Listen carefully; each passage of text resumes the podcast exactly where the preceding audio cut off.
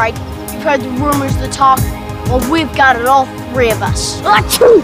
Sneezing's one of the earliest symptoms. You'd know that, eh? Remember Glenn? He was one of you. We found him, looked after him, buried him yesterday. The virus.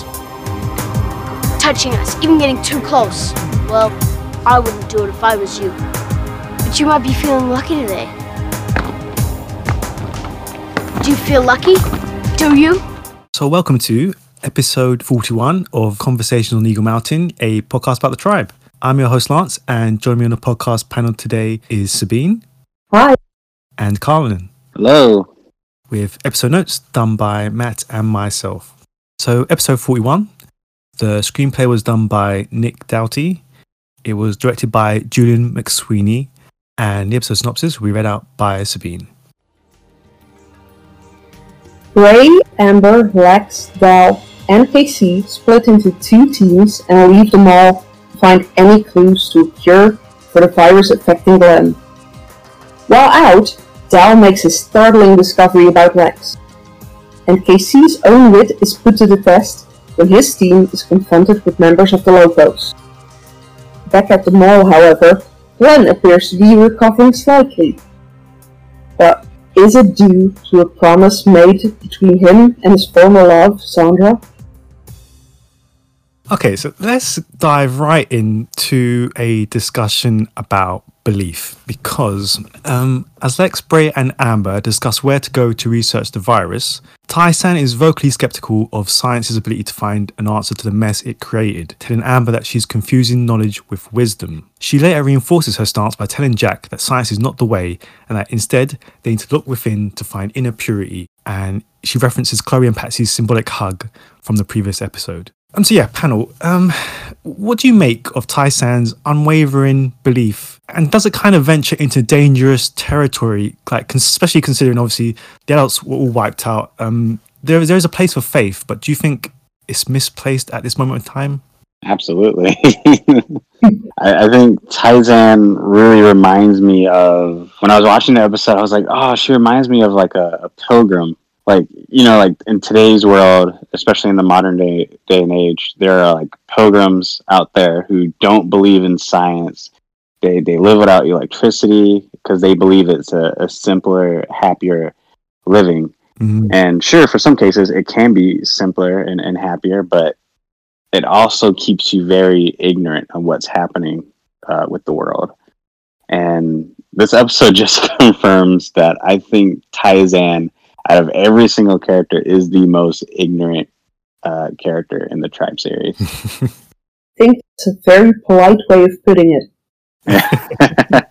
yeah, I I have severe issues with people trusting religion or beliefs over science. So yeah, I, it's it's a hard one for me because I get why she's so stuck on her beliefs, but yeah, in, in my opinion, it's dangerous the way she does it because there's so much proof that this virus is indeed very dangerous and something should be done about it to prevent everyone dying. And I mean, yeah, that's already proved. Having faith isn't enough. And yeah, I just think it's a very dangerous gamble she's taking. Yeah. Yeah, it's definitely a gamble. And once again, I think Tai-San believes in science only when it fits her narrative when it uh, goes heavily into faith and what she's preaching.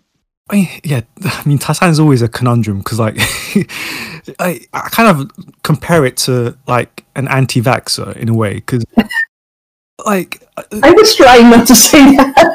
I know I had to make the comparison. It's like, okay, you, you can like belief is a strong and powerful tool. Like, it can be really great to like motivate you and really pull you through some dark times. But at the same time, you, you there's a, a line where you you need to trust science to. Uh, and this is one of those times. Basically, it's like, yeah, I, I've got no kind of patience for it in this episode. I'm afraid. Yeah, not at all. I'm fully in agreement with you on that. and it just makes me laugh because I think about Techno Tai-San later on. It's just like, Oh yeah, what a hypocrite. Yeah, it makes me wonder if they had her working on in one of those labs that Ram was going on about with the medication he was trying to recreate. Yeah, I love Tai-San, but oh my god, cer- certain episodes she can be so trash. And she seems to adjust her belief system to whatever suits her at that moment. hmm yes. And whatever her audience is. Yeah, I mean, you know that line she says where she says tells Amber that she's confusing knowledge with wisdom, but then she hoards the knowledge of the like Mhm. the, the ingredients for the antidote. It's just I, sorry, it just drives me crazy. she's yeah, it, yeah. It's, Her.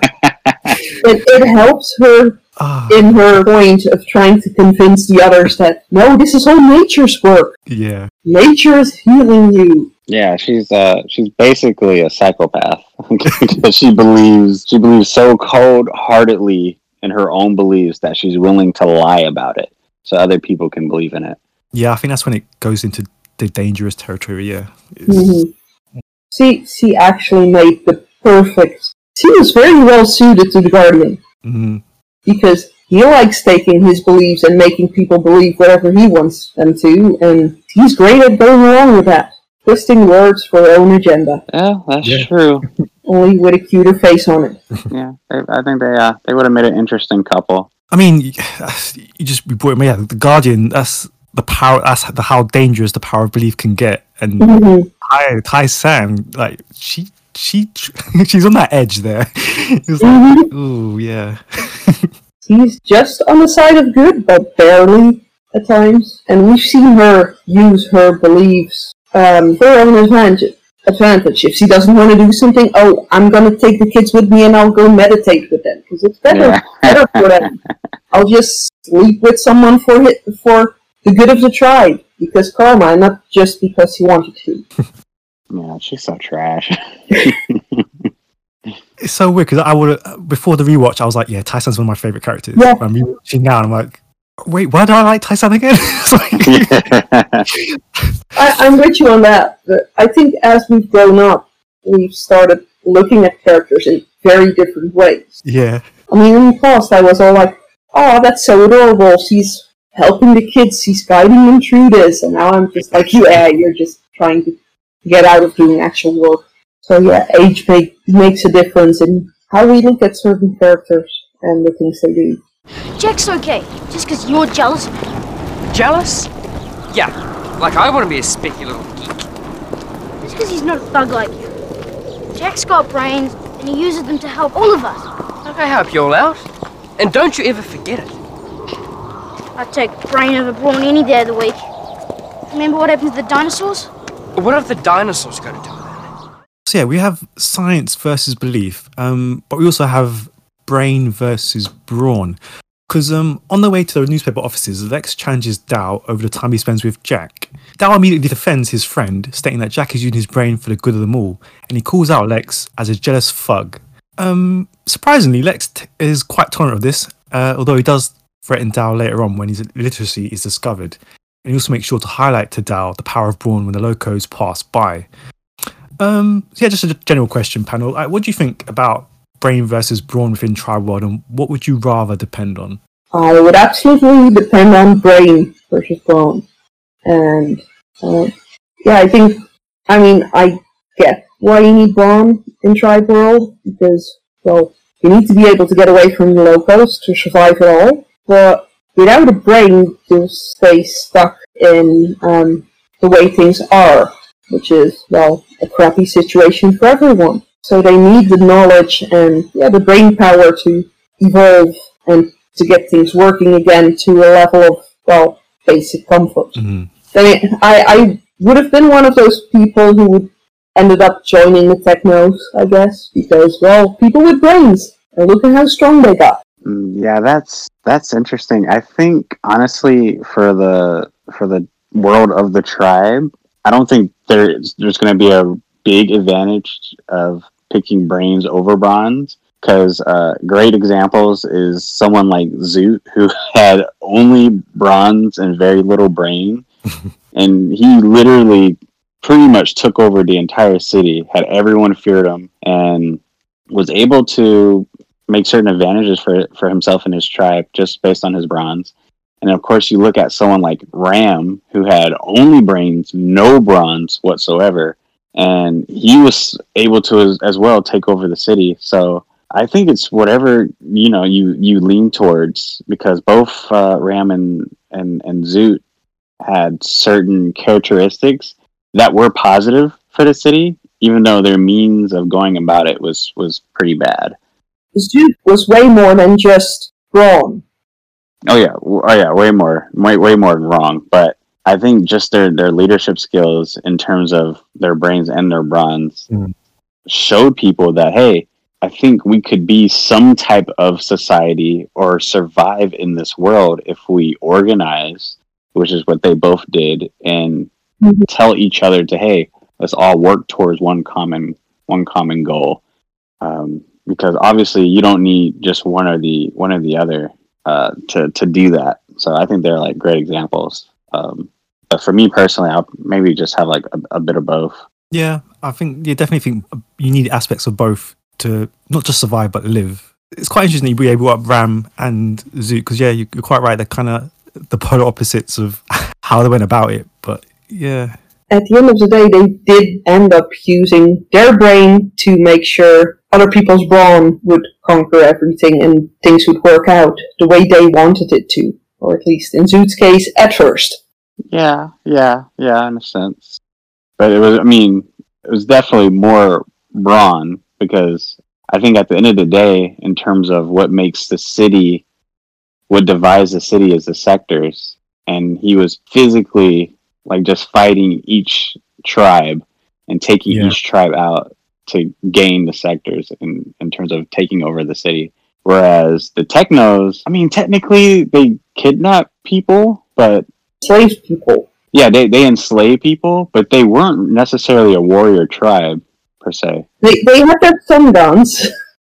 Well, you see, I always thought that the that the technos were a powerful tribe because they had technology, but in actuality, they can easily be overrun if people would just decide to just fight back. yeah, I agree with that. Mm. Because in that entire first season, there was like what thirty of them at most. Someone could have easily knocked out Jay if he didn't have a stun run on his wrist. Yeah, I don't know why they did what uh what what uh what's his name his his brother Teddy boy. yeah Yeah, I think like if you're a small tribe surviving, I think you do if you need both. You need the brawn to protect you from other tribes, um, but you also need the, the you need people who are smart to know now know how to live, um, how to survive. So yeah, you need both really. You need the brains to figure out how to stay alive. hmm And then you need the muscle to ensure that you stay alive long enough. yeah yeah that's true. And I think I think Ebony's the the best character for that. He was smart and cunning, and, well, he could kick ass. exactly.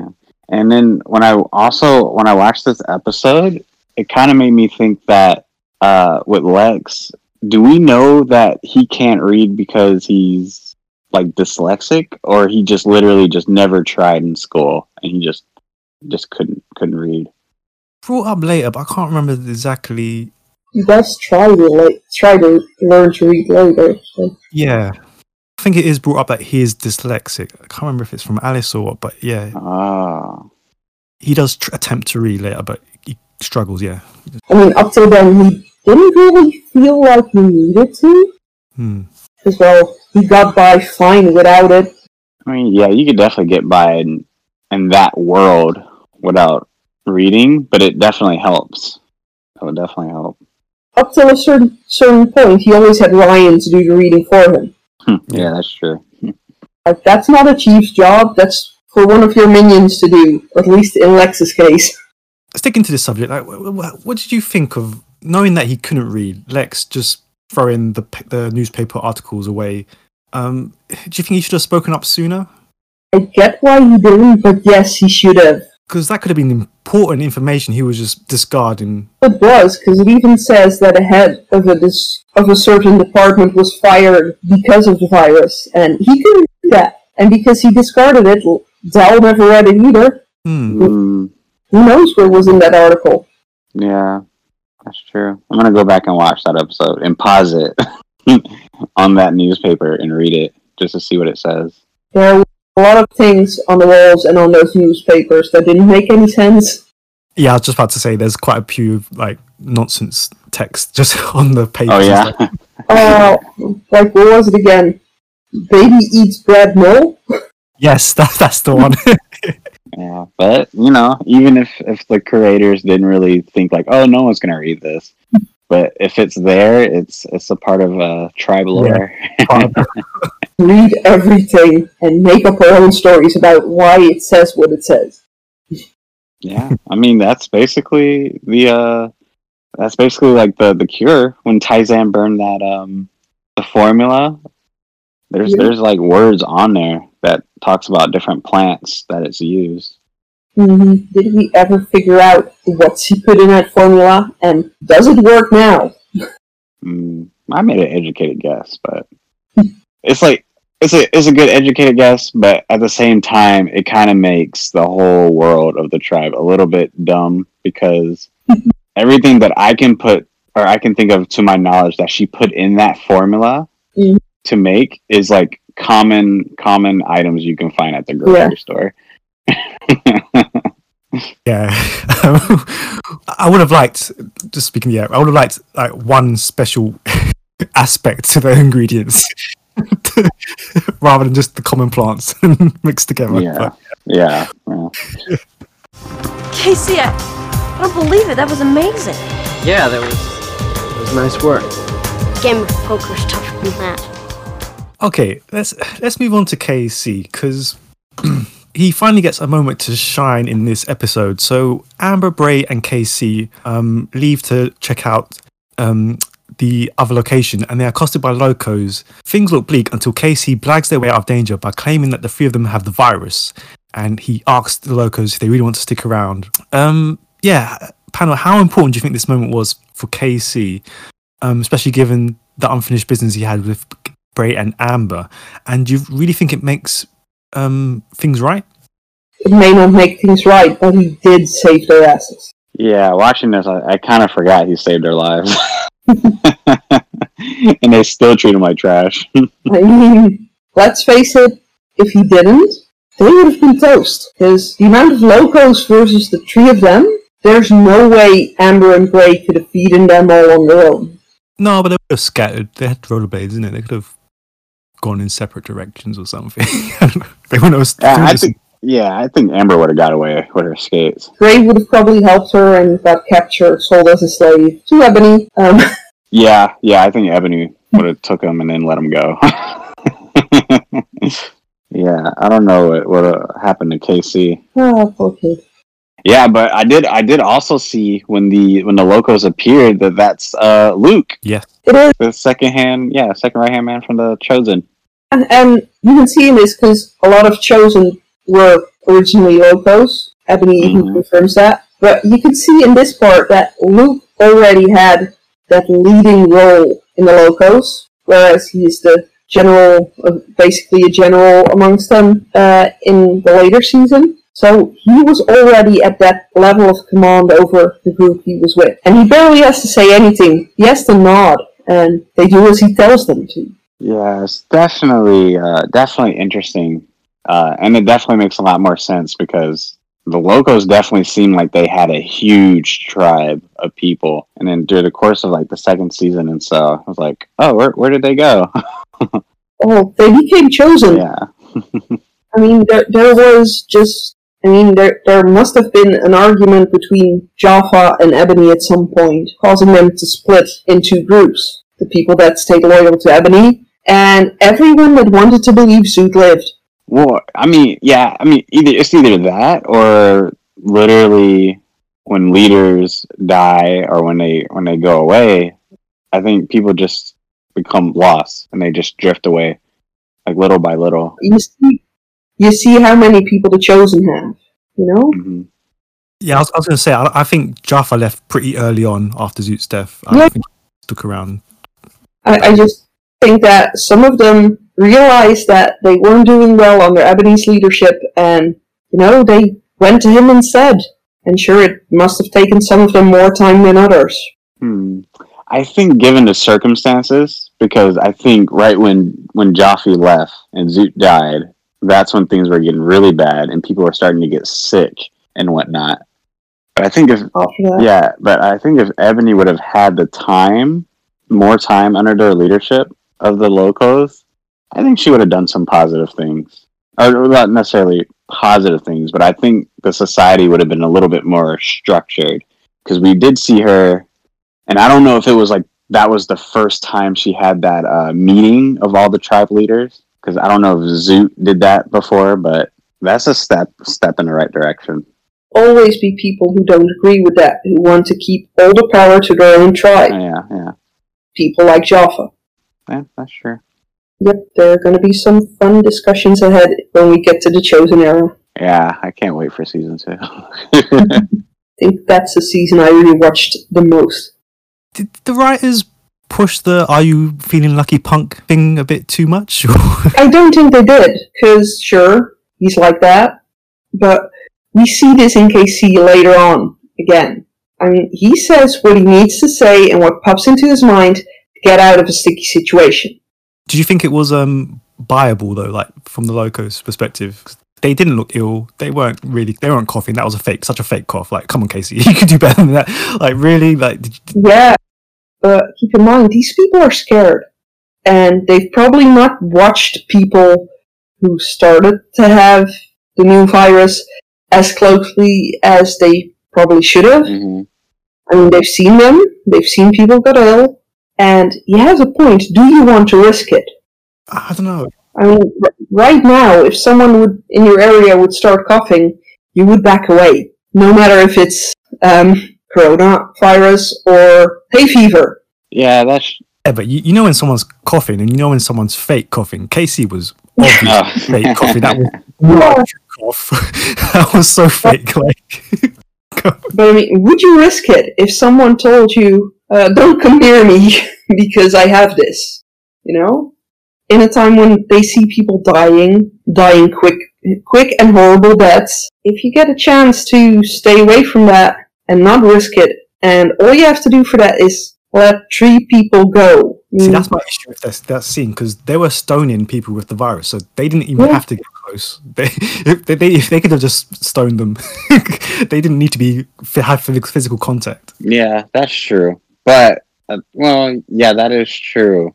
But I don't know how much the locos like you know uh, communicate with each other. Like, hey, we found a really effective way to get rid of these virus affected people.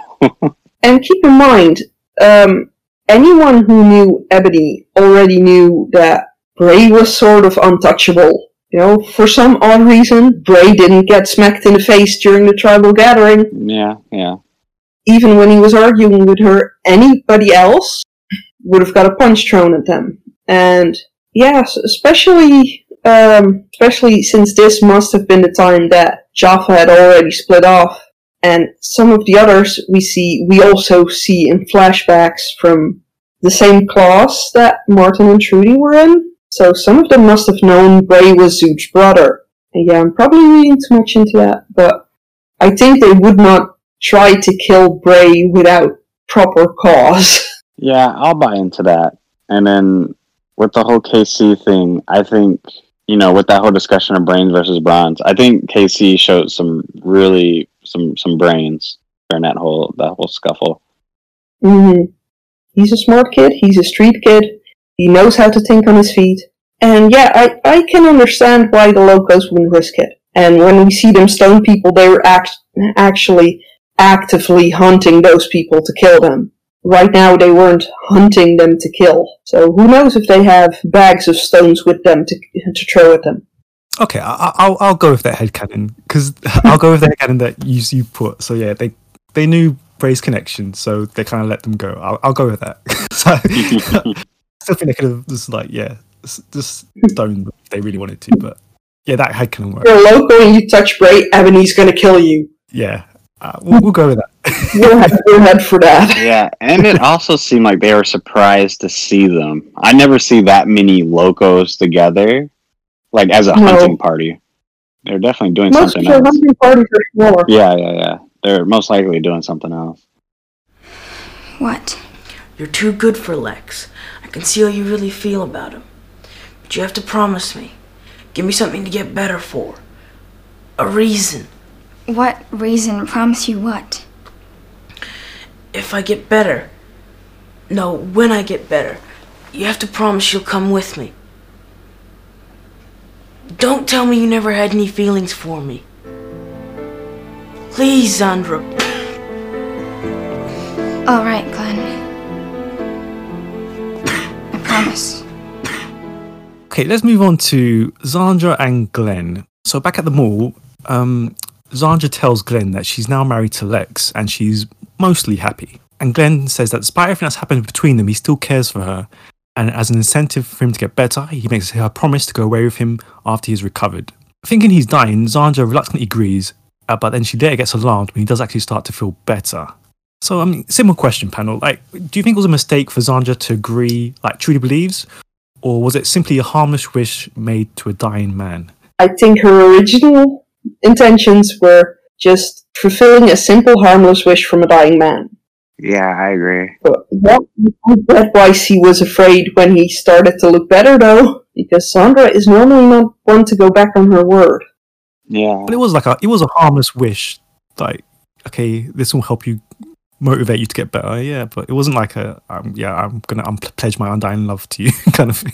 Yeah. It was the little reliefs he could give him on his deathbed. Exactly. Like, I, I, I didn't quite understand Trudy's mindset here that she should like. Yeah, but didn't Trudy say that after he was already looking better? I mean, they suddenly thought he would make it. And Trudy was like, no, you have to tell him the truth, because the truth is better than lying. Hmm.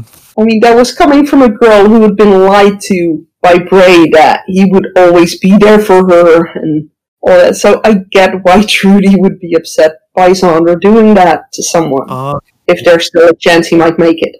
I can see that now. Yeah. Okay. Yeah, but someone should tell Trudy that it doesn't matter if they're dead. yeah, it was it was clear as day that Glenn was gonna die from this. So Zandra lying is that- fine. It, it was fine, but at the moment that Zandra was um, suddenly panicking about it and going to Trudy with it, he thought he was suddenly actually doing better. He was afraid that he would live. Yeah, but you know, Trudy should also try to understand that because of Zandra lying, that was the reason why he felt better. And I also believe that it helped him die peacefully because he was clearly in, in Yeah. pain and whatnot. But Oh, I, I fully agree. It helped him die peacefully. I think part of it was just Trudy not wanting to believe that Glenn was actually gonna die, because that would be admitting that they were all in danger of dying. Hmm. mm, I mean, if there's a glimmer of hope that people can recover from this, wouldn't you want to believe it? mm, you know what's really interesting now that I think about it?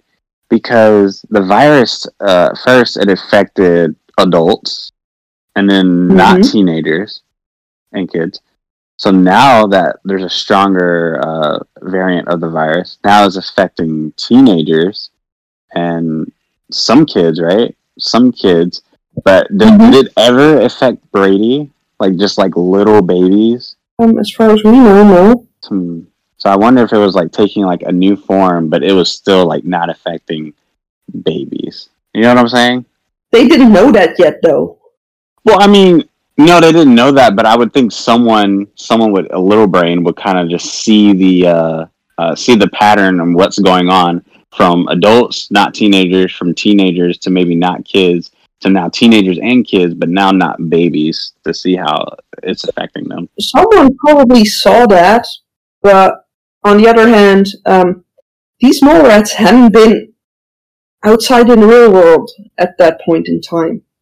Yeah. The, f- the first person they came across with the new mutation of the virus was Glenn. hmm They had no clue what was going on until, well, Glenn came in and KC came running back in because they were stoning people. I mean, before that, they had no clue that the virus was back. How Bray missed that on his mysterious rounds of hunting for food, I have no clue. But Mm. from a from a lore perspective, it would have been nice to yeah get that kind of information, whether it was like affecting the people on the far end, of teen, being a teenager to adult. But yeah, we don't get that information. We only know Glenn and random individuals in the street. So yeah, we don't get that kind of clarification of when it's kind of who is it striking. But Mm, Yeah, you're right.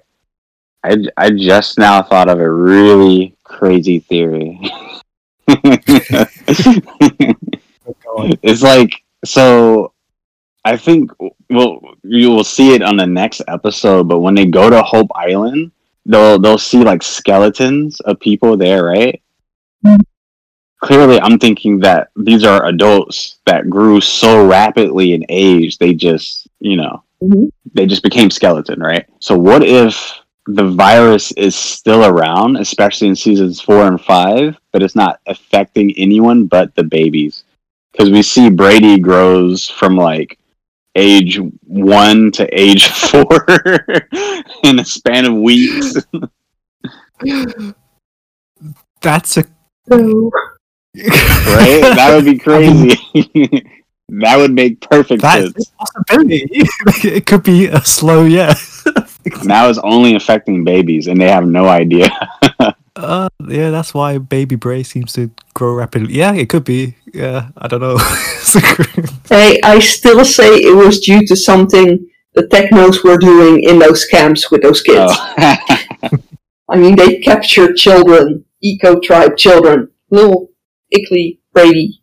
oh, that's so true. I wonder if, because you know, They had the lab. They needed to test medication. Who do you test that on? Yeah, because you know what? That's so interesting that you say that because we really, I don't think we were ever told the the reasoning why the technos kidnap people. It could honestly just be for the reason to study them to make sure you know why is the virus not there, Oh. all this stuff. Unless you know, is that the No, I was gonna say let's not get into the, the why the technos do anything. Nope. They made they made the virus. I mean, they made their own virus. We don't know why. Oh, well, that's Mega being a psychopath, but I'm saying like maybe Ram had that intentions because we saw that kind of. um He was a germaphobe. Yeah, he was a germaphobe, and that could have been a reason why. But we saw that in, in World War II with like the, the Holocaust and tr- concentration camps. Towards when when they freed the the Jewish people, a lot of them they kept them. They still kept them in those camps because they were still studying them. And since a lot of them were like starve deprived, if they just let them eat whatever, they would literally eat themselves to death. So that could have yeah, it could have been a reason why they they stole them and put them in, in prison camps to just study them. I don't know. Maybe I, I'm just maybe I'm thinking too much into it, but Oh, I've thought way too much into that already.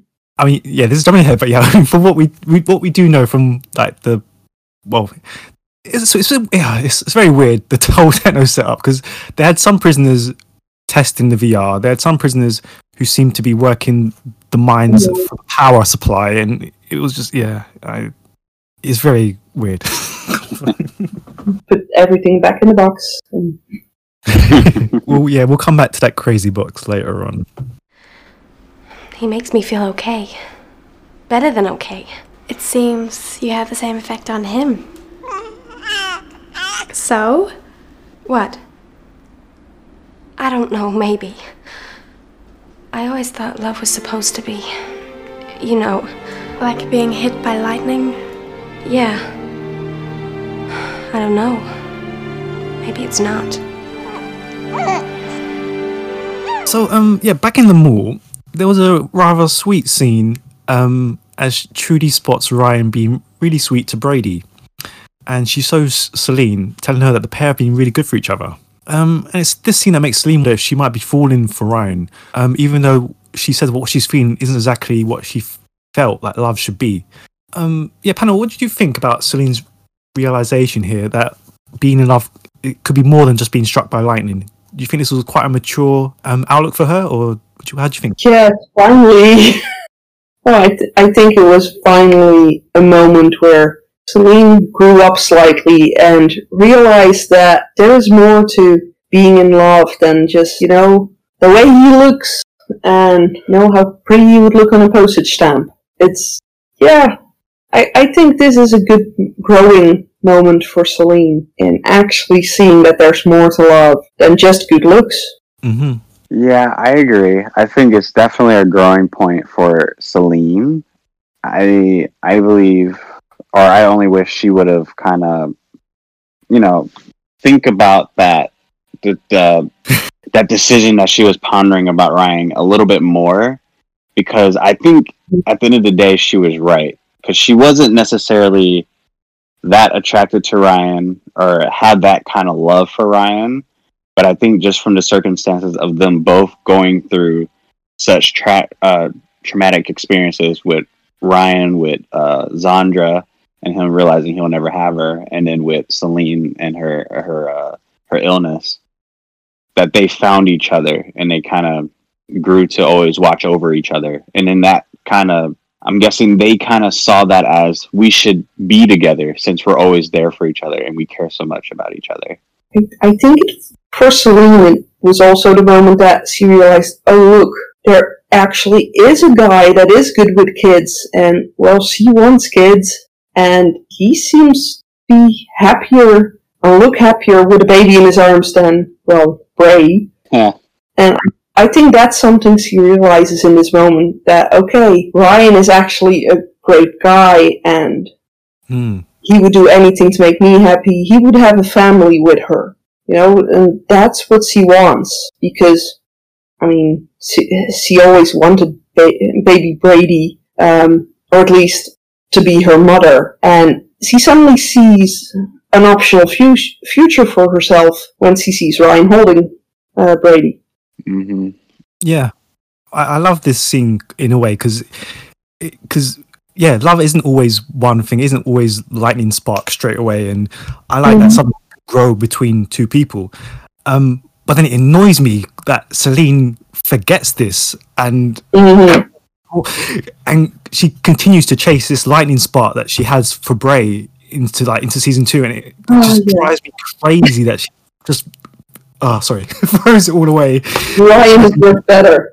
Ah, sorry, it drives me crazy. It's like, oh, Salene, you had this mature moment, and then you just ah. Go in peace, Glenn. May you cross over safely to be absorbed back into the universal consciousness. What's she saying? It's a sort of blessing. May you break the chain of karma and find deliverance from suffering. Amen. Amen. Amen.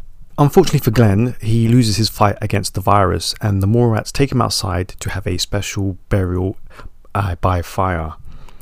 Um, yeah, panel. Um, what did you make of the fire burial um, and Tai-San proceeding over it? I'm kind of wondering where did this culture of burning burning people after after they died in this new world came from because they did that with Zoot.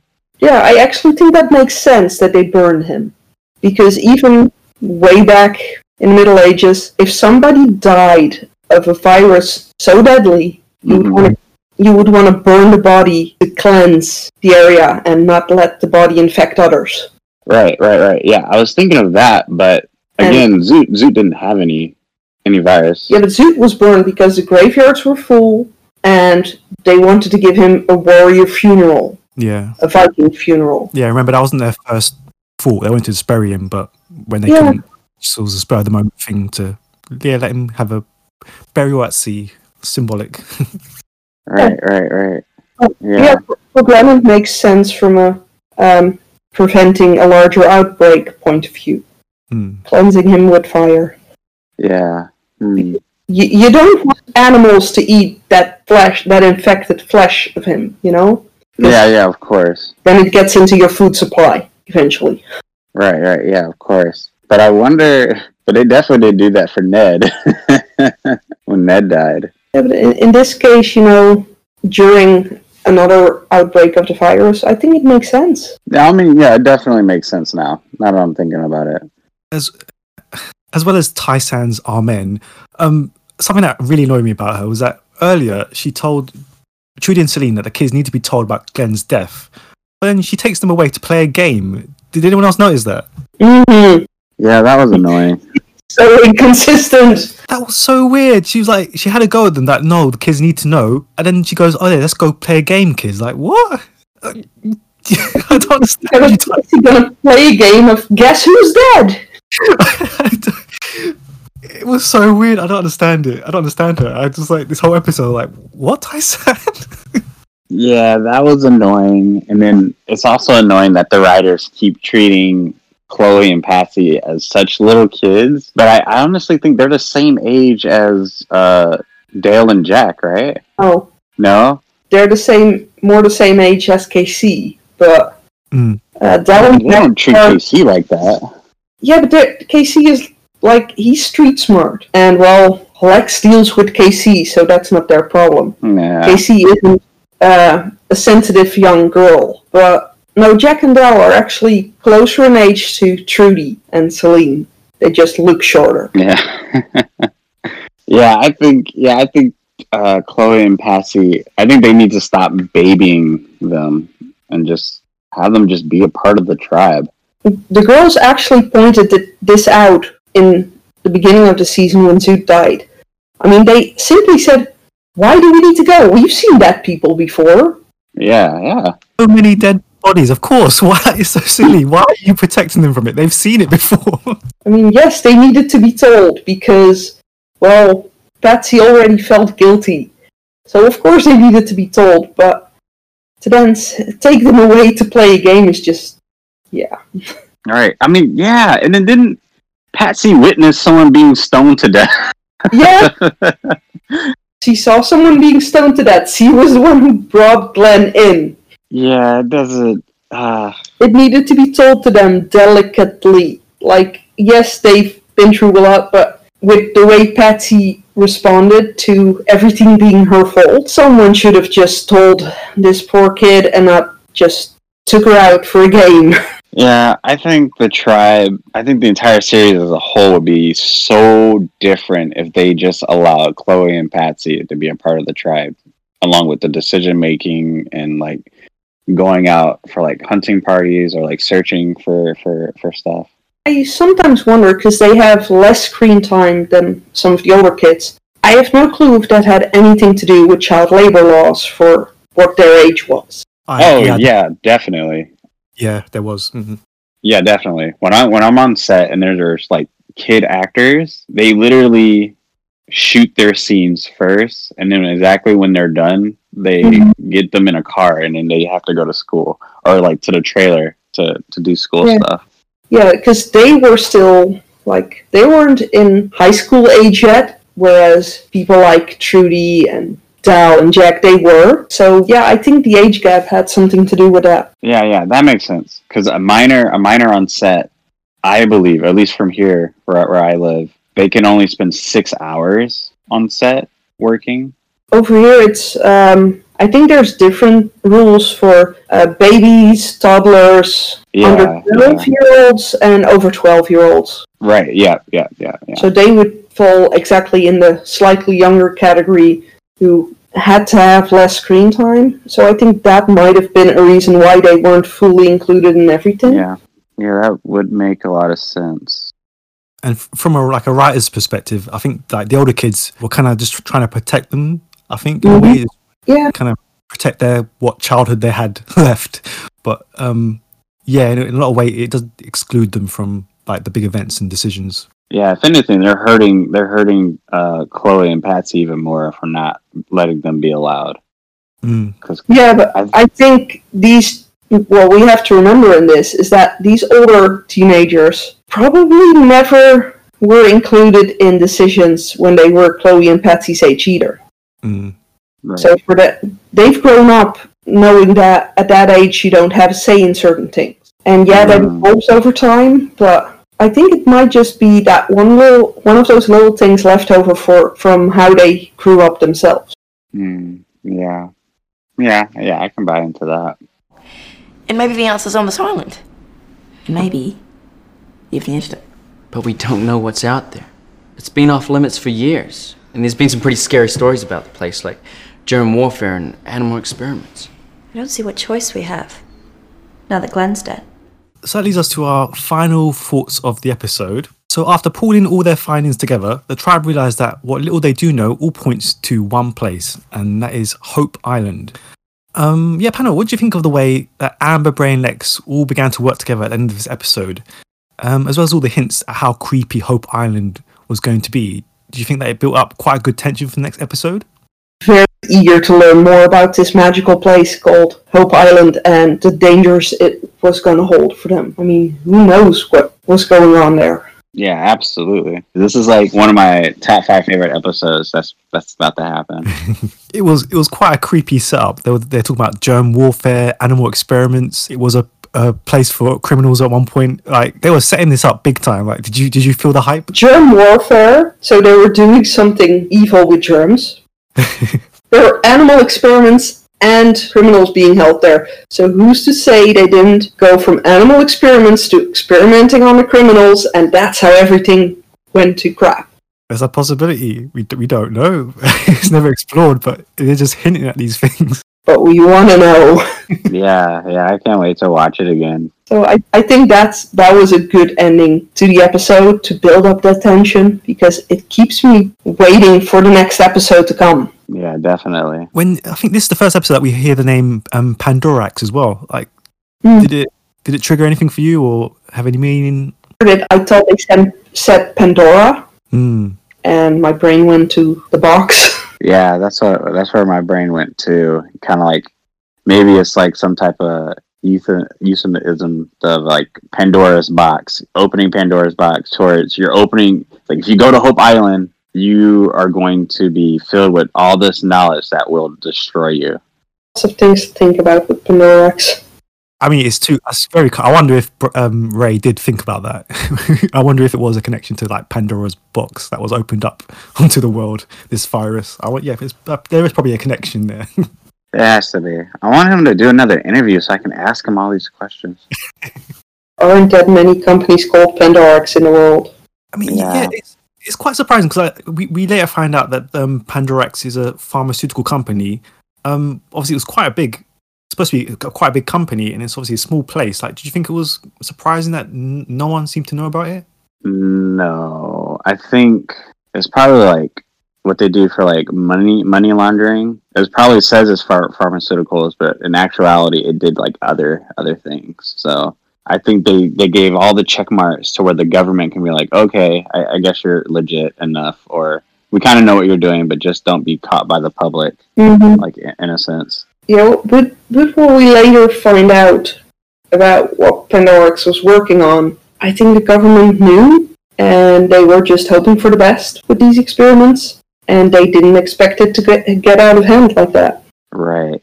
Another another thing, maybe like a little theory is maybe the government knew that there was a virus somewhere out there in the world and this and, it, and it's eventually going to spread across the world. So they started that company to start testing on things and tell them like, "Hey, you have a green light to study on animals, people, whatever.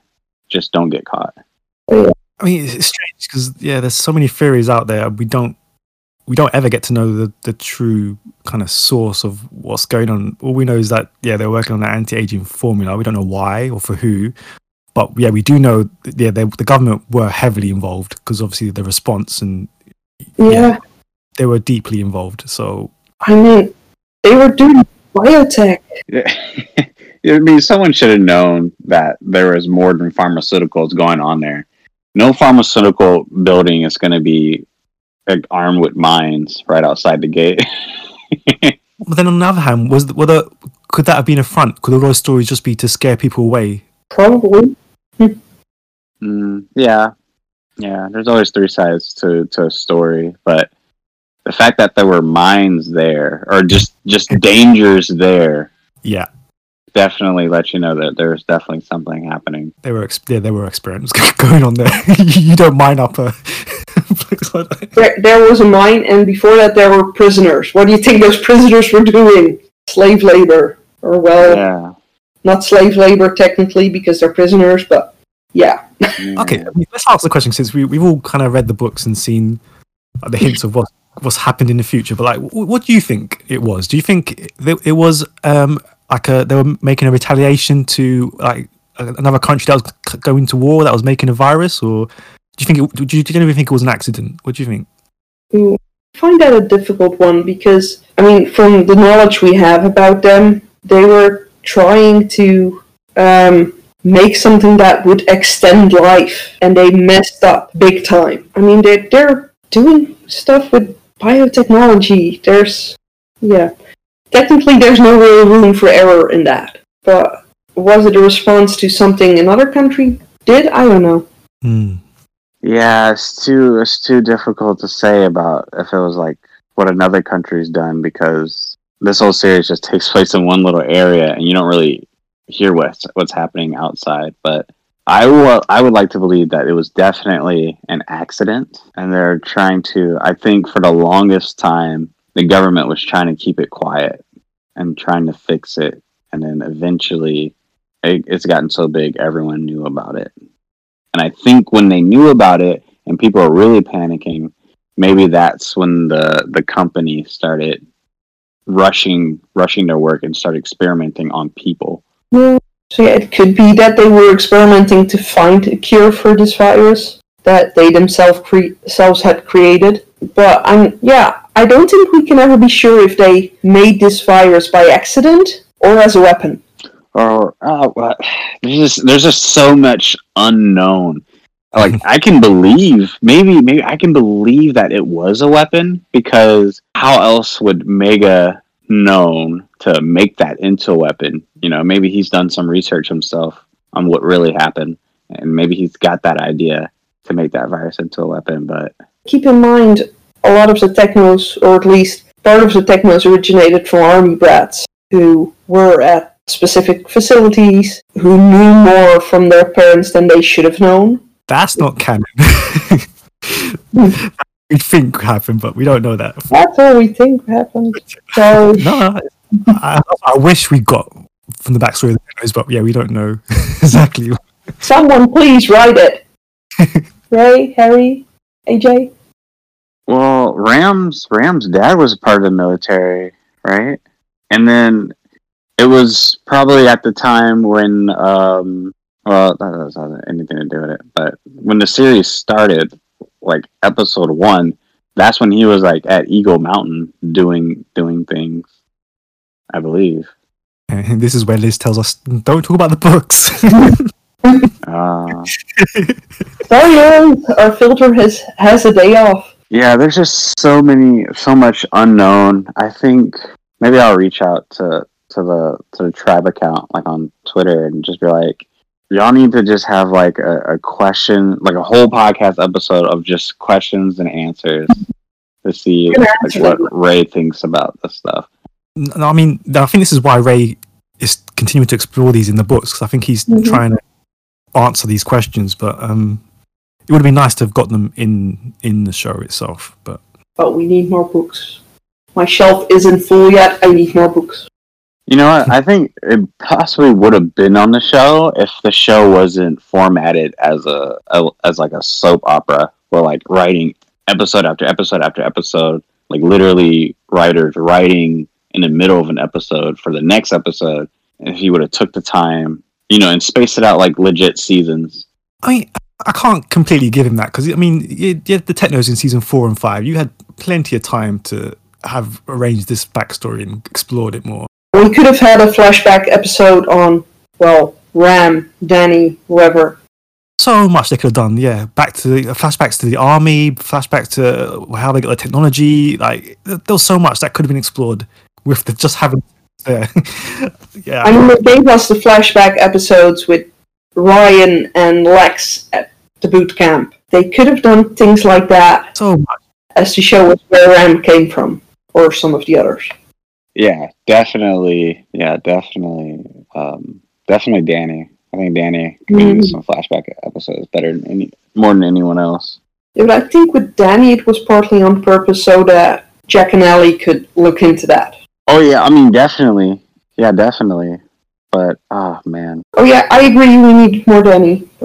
yeah. Just just like the more I think about it, I think especially in terms of like all the secrets the show has, I think Danny could have been the answer to like everything. because what it like obviously it never it never said did it actually say in that like little um newspaper that they found that where Danny's dad worked for? It just said that he worked on the virus, right? He was the head project leader. Yeah. Yeah. But we didn't we didn't know what company. It could it could have been uh No, it uh, said Pandorax on the paper. Oh, okay, okay, okay. Yeah, yeah. So that would have been amazing. Ah, if only they would tie things up together. That would have been amazing if they would have found his like little badge, his little badge card or whatever there hmm with his face on it, and then her last name, her last name on it. Yeah, I agreed. It, it would have been fun to see some tie-ins for everything that we're going to learn in the next season. And I wish we learned more. That's kind of where I'm at. Like even after five series and some books, we still don't know half of what's happening, what's going on. We need a decent pre-try book Yeah. about what actually happened. Uh, cool. Um, that brings episode 41 to a close. Um, thank you very much to the panel, and we'll see you next time for episode 42. So until then, bye. Bye. Bye.